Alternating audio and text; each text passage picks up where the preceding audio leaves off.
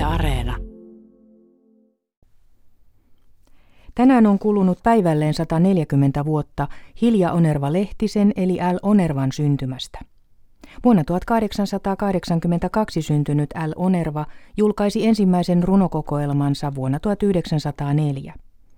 Päivän mietelauseeksi nyt kuultavat runot Tumma tuttu ja Vikapää ovat peräisin vuonna 1908 ilmestyneestä toisesta kokoelmasta, jonka koruton nimi on Runoja. Tumma tuttu. Tuli kerran keskiyöllä, kerran ainoastaan, maailmassa autiossa, tumma tuttu vastaan. Sielu varkain värähti, sa kuka, kusta, kunne. Toinen virkki vierastaen, emma sua tunne.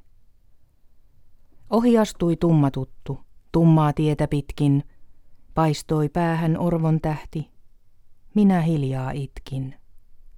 Häntä siunaa taivaan Herra, vaikka ohi astui. Hällä sydän sykähti ja silmä kaunis kastui. Saatoin häntä katseen kauas maantien viime mutkaan. Tunsin tumman ystäväksi, vaikkei vastannutkaan. Vikapää.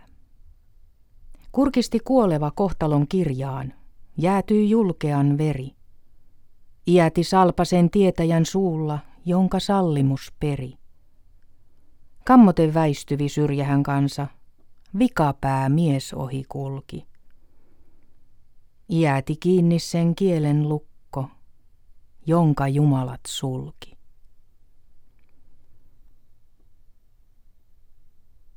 Päivän mietelauseeksi luin kaksi syntymäpäiväsankari L. Onervan runoa, Tumma tuttu ja Vikapää. L. Onerva syntyi päivälleen 140 vuotta sitten.